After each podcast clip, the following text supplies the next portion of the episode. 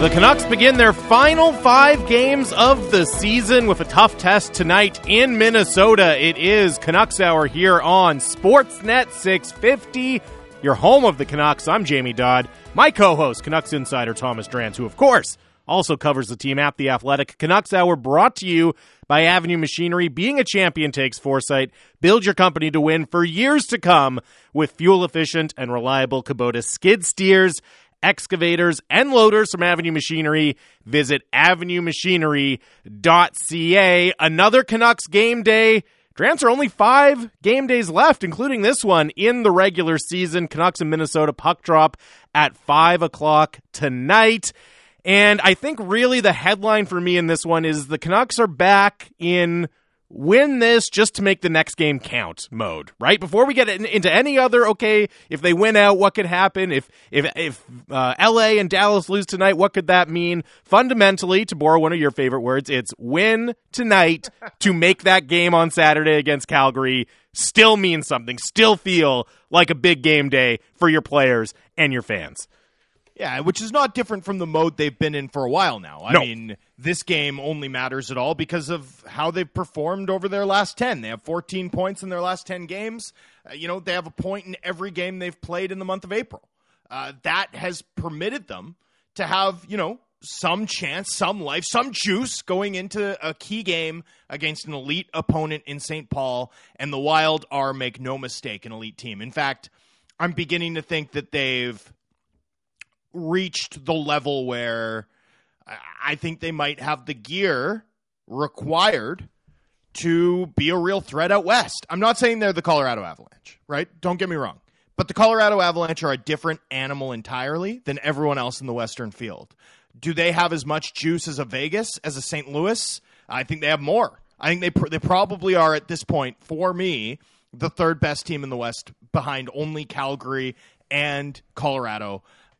A team that could do serious damage. They're big, they're hard to play against, really deep on the back end, and they are playing the sort of, you know, luck proof hockey I like to talk about. 55% uh, share of expected goals over the course of their last 10 games. Big reason why they've only lost once in regulation, uh, you know, dating back to the trade deadline, basically. Um, Cam Talbot making his second start tonight.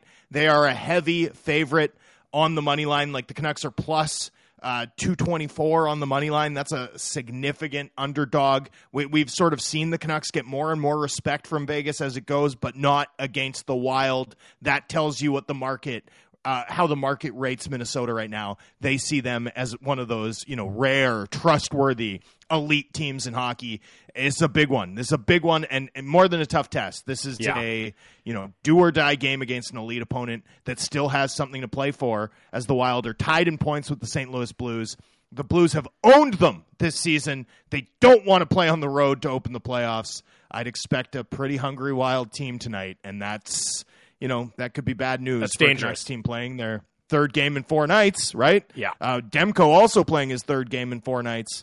Um, yeah, it's uh, it's a it's a big ask tonight for a team's whose playoff life is you know on the line here. Yeah, that could be key to what you mentioned about Minnesota still fighting for seeding with St. Louis, right? Trying to make sure that they can get home ice advantage in that basically locked in uh, first round playoff series between the two divisional rivals, because this is not a case where the much better team, the team farther up the standings, is just coasting uh, with a handful of games left going into the playoffs. They still very much want to get the full two points out of this game. As I mentioned, puck drop is at 5 o'clock tonight. Uh, Satiar Shah, Dan Riccio have your pregame starting at 4. Batch and Hershey with the call, as always and it's Sat and Reach on the intermission and post game coverage as well. 650 650 is the Dunbar Lumber text line, the smart alternative. Visit Dunbar Lumber on Bridge Street in Ladner or Arbutus in Vancouver online at dunbarlumber.com. And I do want to, uh, I got to get a mention of this in, Drancer, because we have been following our kind of hypothetical baseball analogy for the Canucks playoff chances all week right now uh, after a conversation we had on Monday. And the kind of, the analogy we settled on was down two going into the bottom of the ninth. That's roughly where their chances stood uh, at the beginning of the week. And I think yesterday I said it was okay, now it's two outs, but you have a runner on third, something like that. And I do got to give a shout out to the Blue Jays and the Red Sox for basically perfectly dramatizing that baseball analogy today. And if you uh, if you have access to our Dunbar Lumber text line, you'll see it's just overflowing with people thrilled that we were playing the Blue Jays game earlier today. But if you missed it, the Red Sox down three going into the bottom of the ninth inning, so very similar to what we're talking about. They end up getting to within run. They have the tying run on third, but they just run out of outs at the end of the game, and the Jays are able to clinch it 3 2. And that's still kind of where I feel like we're headed. And hey, still a bunch of hockey left to be played. We'll see how the results of tonight's game go.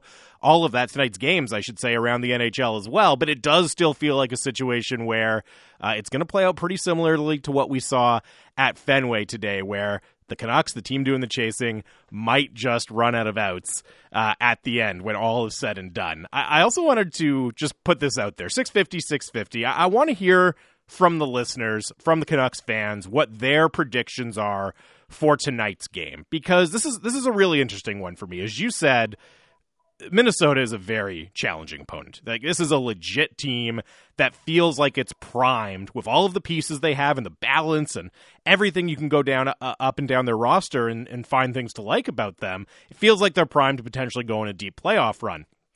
And my gut, just looking at this game and looking at how the Canucks lost in overtime in the shootout against Ottawa on Tuesday, my gut says that could be the loss that kind of takes the wind out of this team's sails and we might end up seeing kind of a crash tonight against a very, very good opponent on the road in Minnesota. But as much as that's kind of my first reaction and, and what I yeah, as I said, my gut or my initial take on the game, I also know that the Canucks have thrown a ton of curveballs at us this year. So I'm also fully prepared for them to surprise me again tonight. I don't know if maybe if I'm fully prepared for a surprise, that makes it not actually a surprise. But I guess what I'm trying to say is all the evidence I would think nor- uh, normally points to they're in really tough tonight, but this team has shown that sometimes when you think they're in the absolute toughest is when they surprise you with a really good result. 650, 650. Uh, I want to hear from the listeners what they're thinking going into tonight, to tonight, but what do you make of my read on the situation tonight, Drance?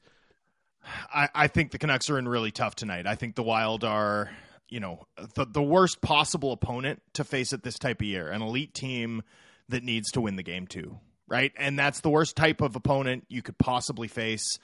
Um, you know, Cam Talbot's going to be hungry because this is his chance to cement his start for you know game one of the playoffs. It's the first time that since the Wild acquired Marc Andre Fleury that they're going back to back starts with the same netminder um, you know, you're going to have a really hungry Wild team tonight. And so I think this is a really tough opponent for Vancouver. Now, all of that said, if you want some good news, here's the good news. The implied probability, right?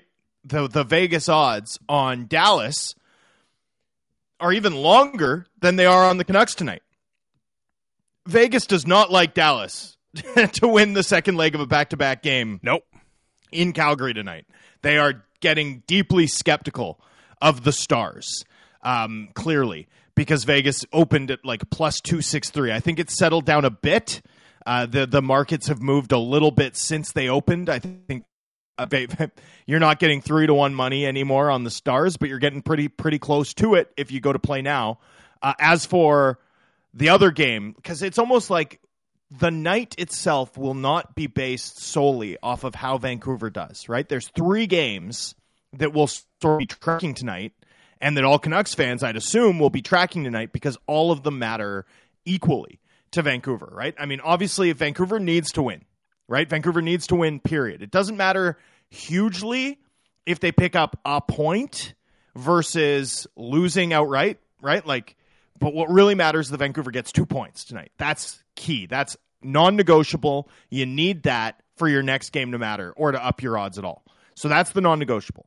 But then you've got this Dallas Calgary game that's going to resonate significantly for the Canucks. The Dallas Stars have now lost two in a row, including the game they lost in Vancouver. They're looking bad. They're looking like the Dallas Stars. Pretty average. They're looking pretty average, Jamie. They're not very good on the road, right? Um, so the Dallas Stars are leaving the door open Unfortunately, they're leaving the door open to more than just Vancouver as, as Vegas pulled out uh, you know, a big comeback win last night over the Washington Capitals in overtime. And then you've got the Los Angeles Kings and the Chicago Blackhawks in LA. And the Kings opened at like minus 200. They're big favorites Yes. over a Blackhawks team that cannot, cannot keep the puck out of their net. So um, those are the three games that all matter, and they all matter for Vancouver, right? Uh, two points, you need two points. That's non negotiable, but then you also need help at this point. Uh, the Star Kings are the two teams ensconced currently in the Western playoff spots. I think the Western playoff spots are probably settled. Like overwhelmingly likely, neither Vegas nor Vancouver is going to kick the door down here, no matter how ajar the Dallas Stars are intent on leaving it. Um, those games matter too. The Canucks are going to need some help and they need two points. And so there's three games to watch closely, monitor, follow tonight. All of them, you know, not equally important because again, those two points matter most. Vancouver's performance matters most. But if Vancouver wins and both those other teams win, Dallas and LA both win, it's kind of Pyrrhic, right? Like Yeah. it kind of doesn't move the needle for this team. They they need to win and they need to win and. And that's why behind the eight ball this time of year. You never want to be behind the eight ball, and the Canucks have serious ground to make up, trailing playoff spot by, you know, I think it's four points behind Dallas and five behind LA with very little runway remaining. Yeah, and as much as if you're rooting for the Canucks, you like that Dallas has a, a brutally tough matchup on the second half of a back to back in Calgary.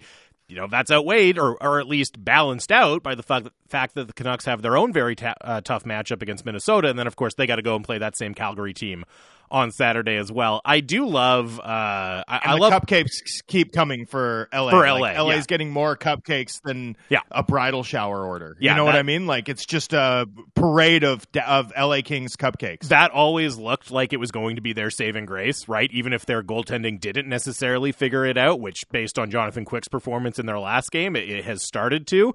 Uh, and it's playing out that way. That the cupcake schedule is really going to do the job ultimately for LA at the end of the season. I love Canucks fans. Cupcakes are delicious. Yes, they are. They sure are. There You're you go. absolutely right about that. not for Canucks fans, not right now though. No, not no, when they- it comes to LA. They wish LA would go on a bit of an anti-cupcake diet or something, but they're they're not going to do that. they're not going to have to do that until the playoffs at this point. And neither am I. Yes, that's right. Um, I you know I threw it out there. Well, what, Canucks fans, text in 650 650. What are you feeling? What are you, what's your prediction for how tonight is going to go? And we've had so many almost identical answers come in, and they're all a very particular brand of Canucks fatalism and pessimism. So this one started it off unsigned. Come on, you guys have watched enough Canucks to know that this is an auto win. They'll win out until Seattle lose that game. And miss the playoffs. Another one comes in. Oh, I from- could see that. Yeah. I could see that. That's a very Canucksy. Yes. That's a very Canucksy narrative that that listener has has built. I'm buying into that. And I think that could happen. Torgy says uh, they come through tonight. If they crash, it'll be next week. Tonight's a 3 1 win. And Pablo texts in Canucks are going to play incredibly well tonight and win 4 2. They will then beat the Flames. Playoff hopes will be alive and well. Then they will lay an egg against the Kraken, and the season will be over. everyone, everyone thinks the Kraken ended. I love that. Everyone Canucks is fans, on the same page here. Everyone is on We the same need- page. we need a resurgence of Canucks fan gallows humor. I don't know where it went. It's upsetting to me that it's disappeared. If you have if you don't watch Canucks games half wincing, I don't think you've been watching Canucks games for long enough. Like that's my basic equation. Um, you know, w- it's like it's like you think about the West Coast Express era team that ties the game with seven seconds left, right? And then it's Marty Gelinas, the best Yeah. player that the team had in some of the leanest years of in franchise history in the late '90s, that crushes them like 90 seconds in, a bouncing puck that just barely gets by Alex Auld. I mean. Pain is so central to the identity of Canucks fans. We've lost that fatalism. These texts give me life. Like the, these texts of, of wincing Canucks fans, like everyone who texted in saying they're going to beat these two great teams and then lose to the upstart, super disappointing, completely woeful Seattle Kraken. Like those are those are the Canucks fans that I grew up with. That's what I relate to. I love that. Like, good for you guys. I, I love that. I love that you guys have clearly been watching thirty years worth of this of this franchise. It's great. The uh, the gallows humor alive and well in the 650 Dunbar Lumber text line because that's that's immediately where everyone's mind went to. Is oh yeah, these ones, the two of the top teams in the conference, yeah, no problem. It's the Kraken that you really got to watch out for uh, when they come to Vancouver next week. I wanted to read this one as well from Mike. He says the Canucks are better against grinding teams than run and gun teams. Example: Detroit, Buffalo, Ottawa, etc. So he likes them a bit better than we're giving them a chance tonight. And look, I, he's right by the way. He, he's, right at, about the grinding versus uh, run and gun teams. He, I mean, that's true. But but Minnesota's also fast. Well, that's, like, the, that's the problem with Min- Minnesota. The, the, the reason that Minnesota has built themselves into such an imposing team going into the playoffs is they are not just, and, and I say quote unquote just. You know, this isn't the Dallas Stars who can play you know heavy hockey or and and slow things down and kind of muck it up, but don't have nearly the punch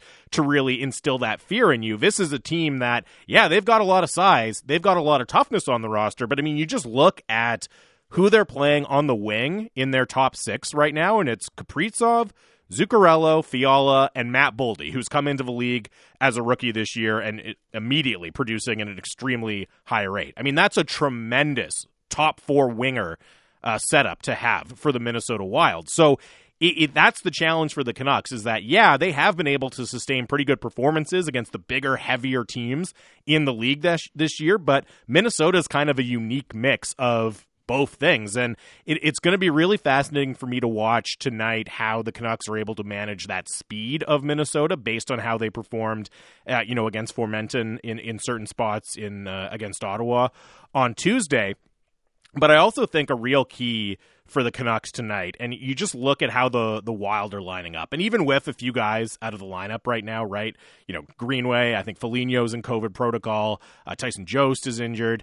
They still have a lot of impressive depth, but if there's one area other than in goal with Thatcher Demko, if there's one area you would say the Canucks have a significant advantage on the ice, it would be in the middle, in the top six, right? That that's kind of the one area you look at with Minnesota. And I know Ryan Hartman's having a great season, right? And uh, Freddie Gaudreau can do some things as well, but you you Big would take Freddie Gaudreau yeah, guy. Yeah, yeah. But you could you would take. I think it's pretty safe to say, uh, again, using understatement uh, for for emphasis there, Drancer, that you would take J.T. Miller and Elias Pettersson over those two guys. And I think if the Canucks are uh, gonna, yeah. if the Canucks are going to have a chance tonight, I think those two players Miller and Pettersson. Look, they all the Canucks always need those guys to be near the top of their game, but in particular, where you have that clear cut advantage down the middle, I think those two really, really need to step up and not just score, not just produce, but play that effective two way game and control play as well. Yeah, and I mean, yeah, no Dumba, no Jost, no Greenway, no Foligno. Uh, that's a relatively big hill to climb for the Minnesota Wild. And the Canucks have absences too, but that's the point. Everyone has absences at this time of year. And there's a ton to get into in terms of comparisons between the Wild and the Canucks. One one name to watch, one one player to watch for me tonight is Matthew Boldy. Now, Boldy is wicked fast, super skilled, right? But he is not Vasily Podkolzin, in terms of his strength and ability to play a heavy game. That's why he was drafted after Vasily Podkolzin in the same draft year. Boldy, if you look at the counting stats, has outperformed Vasily Podkolzin to this point in the season, and yet, you know, one of the players that can match the type of sandpaper and speed and up and down 200 foot game that the Wild are going to play is Vancouver's rookie Russian born forward. And I think it's an interesting analogy to look at Podkolzin and Boldy. They're the same age, the same draft, same draft class. class. Boldy yep. has better better numbers this year, and yet you ask around, and I don't think there's anyone who's taking Boldy ahead of Podkolzin in a redraft because of all the stuff that Podkolzin can do that we watch and love and that is particularly crucial for this Canucks team tonight against the Minnesota Wild. That's like one little subplot to watch for. Um, if Podkolzin can have the type of aggressive, you know, ruthless, heavy game that he played against the Ottawa Senators tonight, that's a huge leg up for the Canucks because the Canucks need a bunch of guys to step up and play that way tonight, right? It can't just be Luke Schenn against Nicolas Deslauriers and the and the mean, lean, mean Minnesota Wild, right? I mean, it needs to be a group effort, and it was when the Canucks last played in Minnesota and earned a, a really hard earned point on the second game of a back to back on the road. Um, the Canucks are going to need everybody to step up, but Vasily Podkolzin, I'd like to see him lead the charge here. I think this is a big test for a player who's peaking at the right time um, and whose game is particularly well suited to this environment. That matchup, that that sort of matchup within a game, that Podkolzin versus Boldy, I think that's a good thing to watch and a good thing to think about, particularly because Podkolzin's value in this league as he matures, as he comes into his own, which he's doing right in front of our own eyes, is going to be based off of more than scoring. And I feel like you could get a showcase of exactly that this evening in this match. Pud, Podkolzin definitely feels like the player for the Canucks that would most seamlessly slide into the Minnesota lineup right now, right? Like he seems like a perfect fit for the way they play the game. Just oh, another guy who's pretty big, can skate, but could also has a lot also has a lot of high end skill uh, and can and can make plays. You know, in addition to bringing that toughness, he really does seem like that style of player. It's interesting what you said about, you know, just based on kind of opinion around the league, would Boldy go ahead of Vasily Podkolzin? And, and probably not. Probably you would still take Pod Podkolzin. Of course, he was drafted 10th by Vancouver. Uh, Boldy went just two picks later, 12th to Minnesota in that 2019 draft, uh, which is still a fascinating draft for me, by the way. That was the one that was here in Vancouver. And that's pretty high praise when you think about it because Boldy has I mean, he's he's at 35 points in 41 games as a rookie, right? Like he is coming in and lighting the lamp on a regular basis and really performing. And I think that says a lot both about the steps that Vasily Podkolzin has taken late in the season to really show that you know he has that legit top six scoring upside, but also as you said, the continued emphasis, even as speed and skill become so much more important in the NHL and undersized players are getting more opportunities, there's still a recognition and, a, and an emphasis from teams to make sure you have a certain amount of what Vasily Podkolzin brings, that hard skill, uh, to use a, a, phrase that I know Travis Green was fond beef. of when he was here. Yeah, that beef. It's beef. And it's, it's interesting that not that you know who knows? Maybe down the road Vasily Podkolzin could come close to the scoring of Matthew Boldy but when you just look at their stats now Boldy is far ahead of him in that category. It's very interesting to me that the other things that Podkolzin does is still enough to kind of outweigh the gap in output between the two players and and make him the more intriguing player from a league wide perspective. Yeah it's um it's a credit to the maturity in his game and a, a testament too to the fact that you know you're not selling jeans. This is a speed game these days. Uh, undersized players were undervalued for far too long, and the new NHL is trending toward them uh, in a meaningful way and in a way that's going to be durable and last. And in fact, every year it looks like there's an arms race within the NHL to get faster and faster and faster. And for all of that, what Vasily Podkolzin can do still matters. Now, it's not divorced, however, from the fact that Vasily Podkolzin can do all of that at pace. Right. right? Like that's that's a key factor he, here. He can and, keep up and he can make plays as well on top of that other stuff. Well, and that's a key factor in, you know, what the Wild do too, right? This is not just a a, a lineup of Coke machines, right? This is a lineup of Coke machines that skate really fast and also can score. it's it's a tough, tough opponent for the Vancouver Canucks tonight. And you know, look, we got a text in. Um, you know, he had some tough plays last game, but I feel like it's been under discussed how effective Will Lockwood has looked. Speaking of speed, much better puck handler than I realized. That's unsigned, but that's a text coming in. I, I just want to quickly, before we go to break, talk about the Abbotsford Canucks are on a seven game win streak, right? They won last night um, over San Diego. And they did it with two forwards in their top nine on PTOs, right? A defenseman in their top four on a PTO. Their backup goaltender was on a PTO, and Jett Woo was playing wing. Okay, so uh, and so actually they had two defensemen playing forward, so they played eight defensemen last night and ten forwards, and they won their seventh straight game.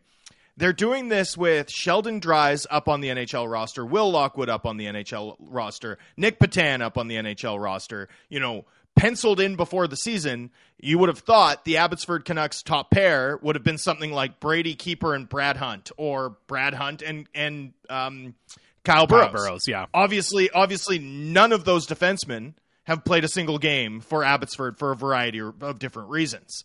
Uh, it's amazing. It's honestly amazing that the Abbotsford Canucks are peaking at the right time, the way that they are. Having won seven in a row, they're up to third in the Pacific Division.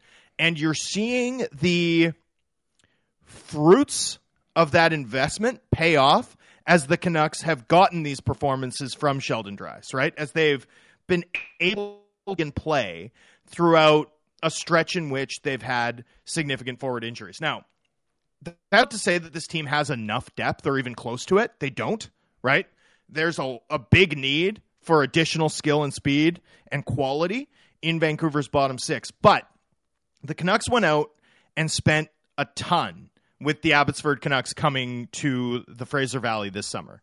And as a result, right, they took more swings than we've typically seen them take on players like Kyle Burroughs, who ended up paying off on the NHL roster. Brad Hunt, same story, but also Sheldon Dries, Sheldon Rempal, um, you know, Nick Petan, some quad A guys, some guys who are hurt right now, Phil DiGiuseppe, on and on down the list. And all of a sudden, toward the end of the season, when the Canucks have had to call guys up, they had meaningful contributors in the lineup, guys who've helped them, you know, significantly as they've streaked, you know, keeping their playoff hopes alive. Now, if the season had gone differently, right?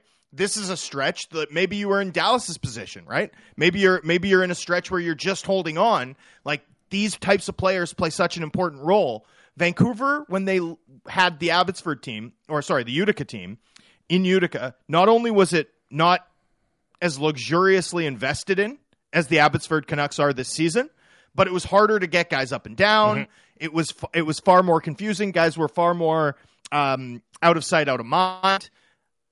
You are already seeing at the NHL level some of the benefits, right, that come from operating like a have team at the American League level, right? Like there are tangible benefits. And though it hasn't translated yet into helping the Canucks recruit college players, um, and it might not.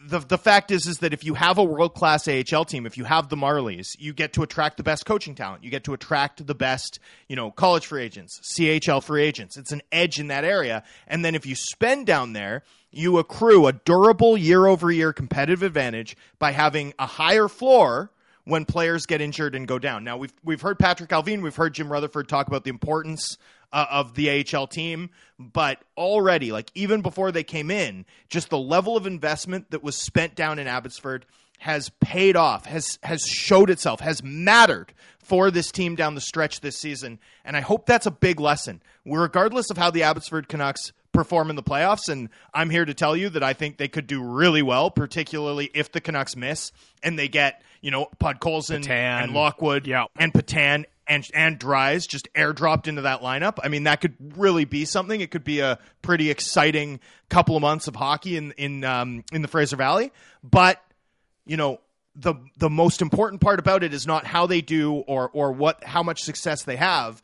It's what we've seen the, the level of depth grafted onto Abbotsford contribute at the NHL level, right? It's it's the contributions that you're seeing on a night to night basis, even if they're not spectacular, from Dries and Lockwood. Even though they're just like workmanlike and fine, that's huge. That's mammoth when you get hit by injuries, as every team does over an 82 game season. The Canucks need to continue to invest and operate their American League affiliate this way, and ideally graft some additional um, you know, recruiting heft onto that, which which we know has been a Allvin and Rutherford priority, even if we haven't necessarily seen it pay off with uh, a signing other than Arshdeep Bains to this point. Um, you know, being really focused on that, continuing to drive that, that'll pay dividends for this team in the years to come it's uh, it raises the floor, right? As you said, it might not be spectacular contributions you're getting from those guys that you call up in place of injury, but if it can prevent a rash of injuries from torpedoing your entire season because you're getting at least a baseline performance, that has significant value uh, in the world of the NHL, and especially for a team like the Canucks that deal with so much travel throughout the course of an 82 game season. Uh, Speaking of baseball, Drancer, your Vancouver Canadians are back at the Nat. For tickets or info, visit CanadiansBaseball.com. See you at the Nat, and I might see you at the Nat. I actually got my tickets for the game on Saturday just before we went on the air. Uh, Drancer supposed, to go, supposed to be nice weather. I am fired up. I'm going to take the family. So, hey, if you're at the Nat, come on by, say hi because it is going to be absolutely fantastic. But back to hockey. Lots more talk about the Canucks and the Wild coming up on the other side. We'll continue to look at tonight's game, but also some of the very, very interesting links between these two organizations. That's coming up next. It's the home of the Canucks, Sportsnet 650. Beefs are delicious. Yes, they are. They sure are, Drancer. You're absolutely right about that.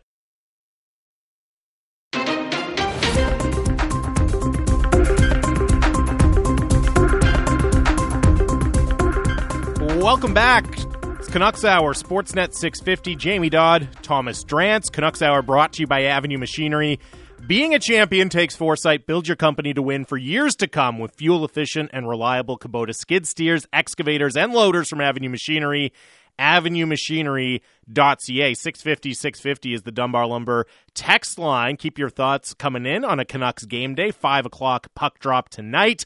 Of course, you'll hear it all here on your home with the Canucks. Sportsnet 650. Batch and Hershey have to call. Sat and Reach have your pregame, intermission, and post-game coverage. And I did want to get this one, uh, Drancer, in. We were talking about Canucks fan Gallows humor in the first segment. I, I asked for people's predictions tonight, and almost almost unanimously it was, oh, they're definitely going to beat the Wild tonight. They'll just lose to the Kraken uh, when they play them next week.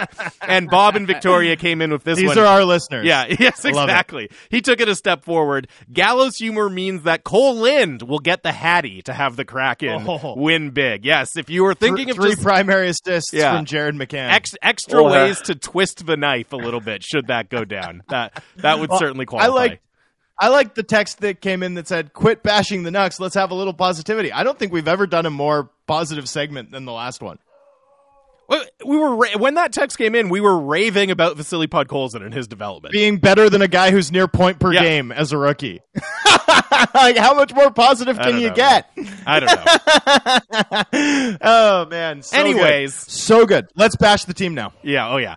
But uh, quick, quick, quick, couple quick lineup notes before we get into the uh, the meat of our discussion in this segment. Of course, Thatcher Demko uh, starts in net for the Canucks. Spencer Martin's on the trip with the team, and uh, Alex Chiasson will be back into the lineup. Although I don't believe Bruce Boudreau tipped his hand on who would be coming out, so it remains to be seen uh, until the Canucks hit the ice in Minnesota tonight. All right, before the break, I mentioned some of the the interesting ties between these two franchises, these two organizations at the front office level. And of course, we all remember uh, the saga of Judd Brackett, everyone's favorite Canucks scout, the most most popular Canucks LaFair, scout in LaFair history. Brackett. Yes, exactly. And of course, he eventually made his way to take over those duties with the Minnesota Wild. But it's also Is interesting. he is he more popular than Mike Penny?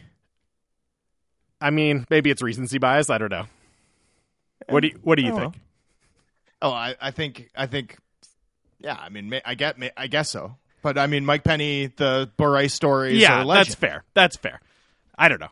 So We're all we're all prisoners of the moment. I guess your answer is what I'm saying here. Yeah. Um, I'm I'm I'm gonna ride for Mike Penny here there a little go. bit. Well, maybe we'll put up a poll in in the depths of summer when we don't have anything to talk about. We can we can do a deep dive into that one. Four votes. No one votes. Yes, exactly. Little too niche. Little too niche, Jamie. Uh, Not sure that's poll question criteria. Yeah, Judd Brackett is now the director of amateur scouting for the Minnesota Wild. And that's an interesting tie, right? Yep. I mean, for a variety of reasons. Um, you know, his fingerprints are in conjunction with the past regime, uh, you know, all over an awful lot of decisions that this club made in terms of amateur scouting. And in particular, the club's success out of Boston and the USHL, right? Which were, I mean, he was a USHL area scout for a while. Uh, and of course, is, you know, from Cape Cod, from the Boston area. And when you look at the success that the Canucks had, particularly in his tenure as director, out of those areas. Uh, although I guess you could go a little bit before it too, right? I mean, when he was uh, deeply involved in the USHL, had just come off of building a championship team. You know, the Canucks had a massive amount of success with Boeser, Gaudette, Lockwood, all out of that USHL league, and then as director, of course. You know, uh, former former Cape Cod whalers like Aidan McDonough and Jack Rathbone. Not not really hard to draw a direct line and uh, figure out exactly who was really high on those guys. Um, uh, you know, Hoglander, Podkolzin, uh, on and on down the list. 2017, 18, 19 were three really strong classes before he departed the organization. Um, so yeah, there's a certainly an interesting link there, and certainly a variety of young Canucks players, um, young Canucks players who, you know, would would were clearly rated pretty highly at one point or another by the former Canucks director. And the other interesting link, or there's a, a couple of them, but of course, both general managers, Bill Guerin in Minnesota and Patrik Allvin, are disciples of uh, Jim Rutherford and worked together with the Pittsburgh Penguins. All three of them worked together in Pittsburgh. And then, of course, uh, Bruce Boudreau was the head coach of the Minnesota Wild previous to Dean Evason, and Dean Evason is a Bruce Boudreau disciple who's a longtime assistant coach for Boudreau. So there's a lot of similarities there, and I find the one between the the, the link.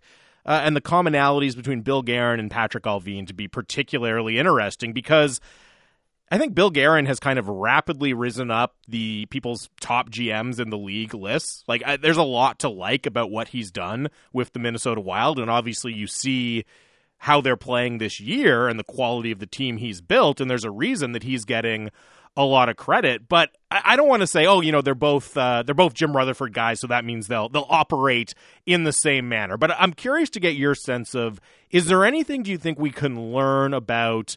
You know, guys from the Jim Rutherford tree and Bill Guerin specifically that we might be able to apply uh, to Patrik Allvin here in Vancouver?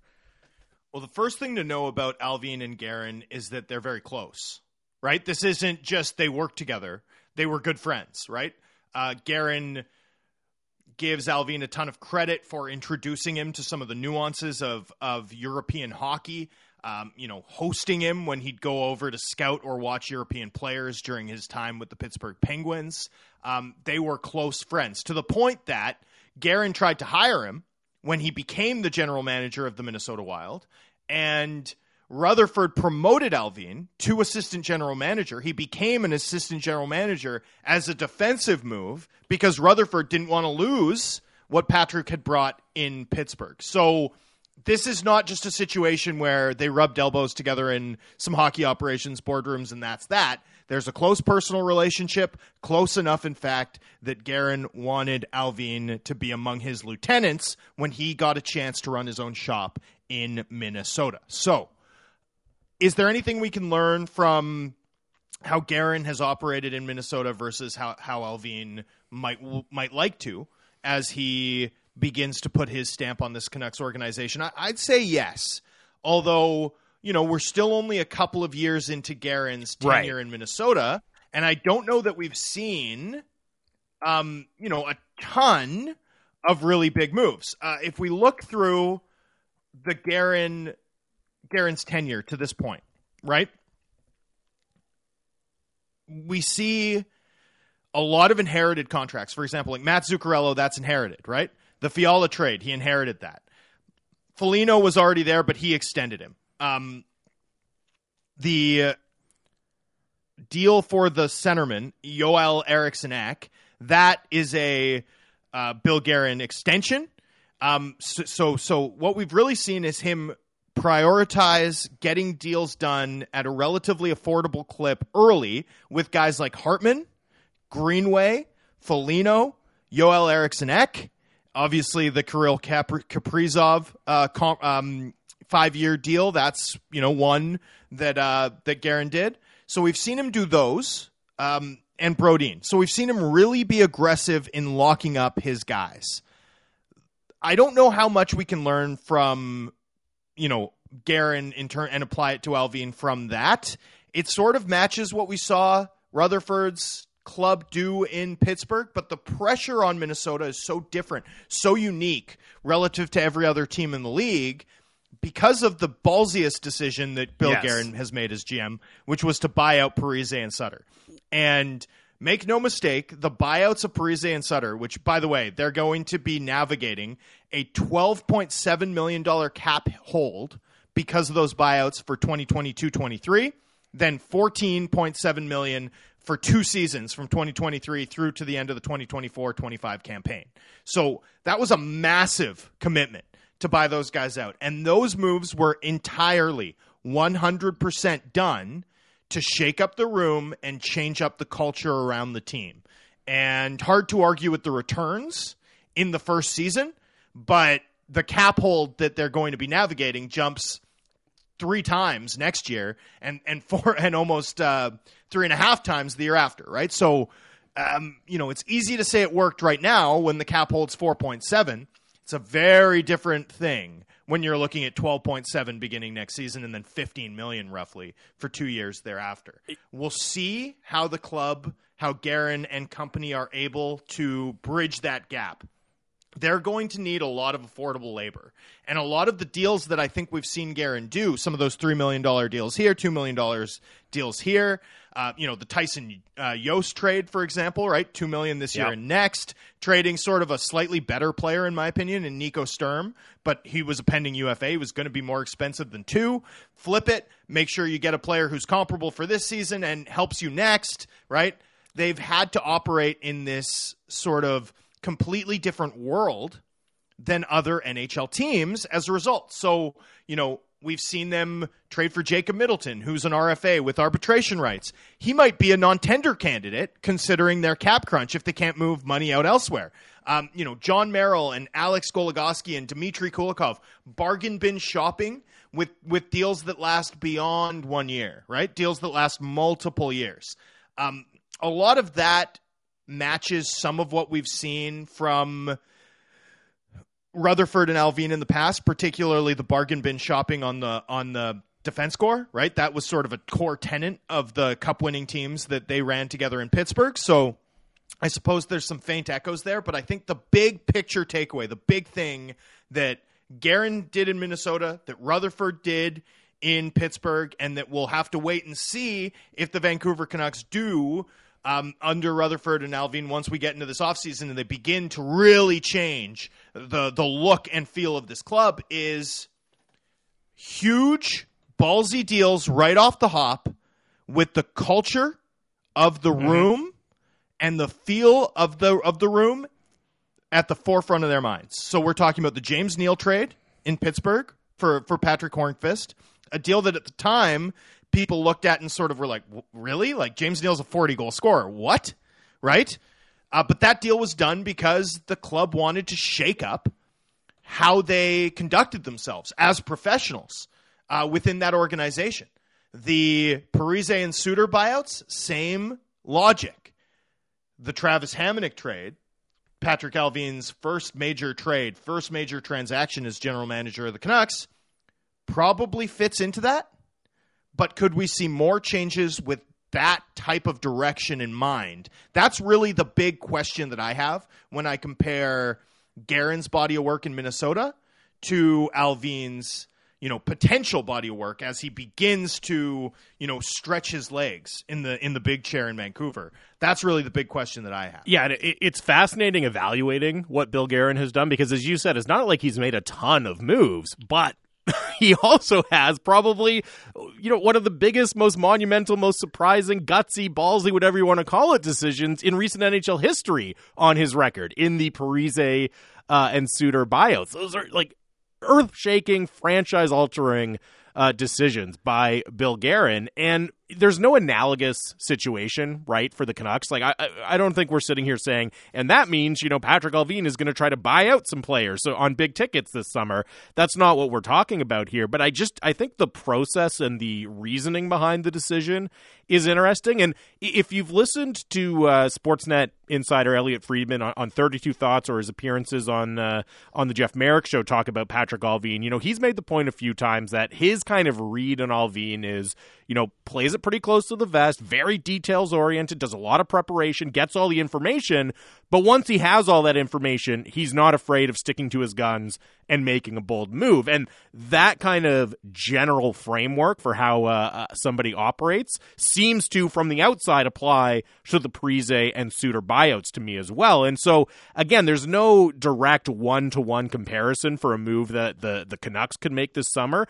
But I do think, one, as you said, the willingness to prioritize culture, right? If you have players that you don't think fit the type of culture you're trying to build, do whatever it takes to move on from them and get new guys in. That's evident there. But also, just in general, a willingness to make really, really big decisions, to, to stick your neck out and make tremendously Yeah. difficult decisions that a lot of general managers traditionally in the NHL have not had a willingness to do. And when you start to think of it in that framework, right, not just buying out overpriced veterans, but just a willingness to be bold, well, then there's no shortage of options that the Canucks could pursue in the offseason, right? And we've talked about them at length on this station. We'll continue to do so, I'm sure, as we get into the offseason. But that's the most interesting kind of comparison or, or, or potential lesson you might be able to draw for me is just if you're convinced that it's the right decision, you're you you you be willing to do it. Be willing to stick your neck out. Be willing to stick to Be your decisive. Yeah, be decisive. Exactly. for sure. And you know, one other thing to bring up, right? So because the Wild have this twelve point seven million dollar penalty, this dead cap buyout penalty, and uh, we got a texter. I just want to address this quickly. Um, he said, "Didn't Guerin also cite crippling cap recapture ramifications when discussing the buyouts?" He did, but make no mistake, that was a secondary consideration. Besides, you know, uh, a secondary consideration to the cultural impact of executing those buyouts on a couple of veterans who had huge weight within an organization that, you know, as Guerin analyzed what was what he had inherited, he decided that it was underachieving on a perpetual basis and, and made a move to stem that, change it. Uh, that was the that was the primary consideration. It was mostly a cultural move. Now, one thing to keep in mind about the Wild and the Canucks, uh, obviously deep relationships there, right? We know that the Wild have a director of amateur scouting who had a hand in, you know, uh, selecting finding, identifying, rating some of the talent that the Canucks have at, within their relatively atrophied prospect pipeline, right? And the way that the cap works, right? So the Wild will be up against the 81 point, 82.5 million dollar upper limit of the salary cap with that 12.7 million factored in next season.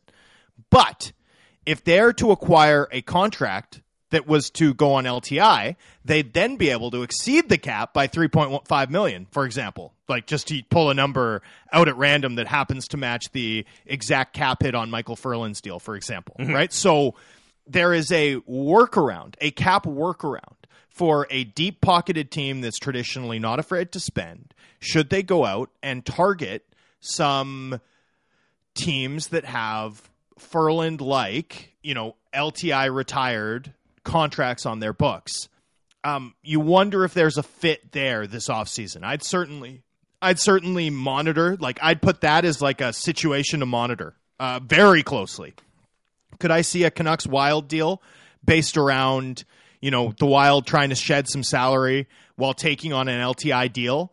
I could, particularly because shedding the Ferland deal would open up a ton of avenues for the Canucks to navigate the cap in very interesting ways in season, particularly given that their American League affiliate is so close. Um, there's a ton of interesting options uh, to toll daily space throughout the season that would open up for this team if they off of Ferland's deal. It only has one year remaining. The salary drops to 2.75. There's no team that could use a deal like that on their books as much as the Minnesota Wild, and we know that there are deep relationships there. If I was to sort of identify one situation to watch between these two teams this offseason, that would be number one with a bullet on my list. And the two teams will meet tonight on the ice in Minnesota. Another massive must win test for the Canucks with only five games remaining in their regular season schedule. Again, puck drops at 5 o'clock. Canucks Central with Satiar Shah and Dan Riccio is coming up next. They're, they'll have your official pregame starting at 4 as well. And Drancer, you and I will be back at our regular time. Thank you to everyone who tweeted and texted asking where we were at noon today. We will be back on the air at noon tomorrow to break it all down and get you set for the weekend's action against Calgary as well. Thanks for listening. It's the home of the Canucks, Sportsnet 650.